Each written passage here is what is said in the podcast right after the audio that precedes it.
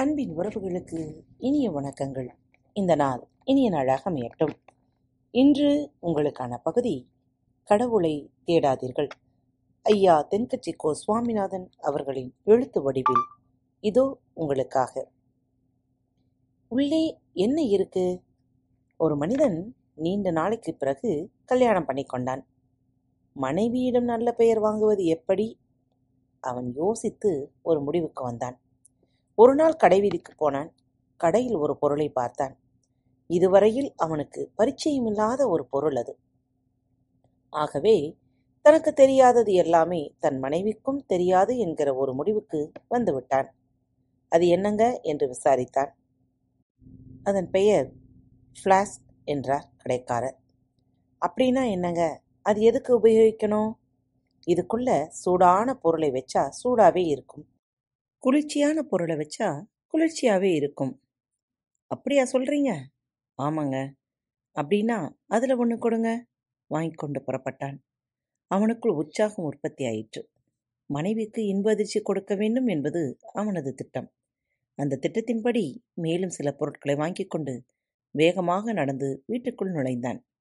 சீக்கிரம் இங்கே வா என்று மனைவியை அழைத்தான். அவள் வந்தாள். கவனித்தாள்.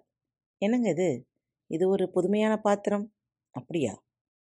ஆமாம் இதன் பெயர் ஃப்ளாஸ்க் என்றான். எதுக்கு இது? என்று தெரியாதது போல கேட்டார் இந்த ஃப்ளாஸ்கில் சூடான பொருளை சூடாகவும் குளிர்ச்சியான பொருளை குளிர்ச்சியாகவும் அப்படியே வச்சிருக்கும். உனக்காக வாங்கிட்டு வந்திருக்கேன். கணவன் நெஞ்சை நிமிர்த்தி நின்றான். மனைவி கேட்டால் உள்ளே என்ன இருக்கு? அவன் சொன்னான் அதுவும் உனக்காகத்தான் வாங்கி வந்தேன்.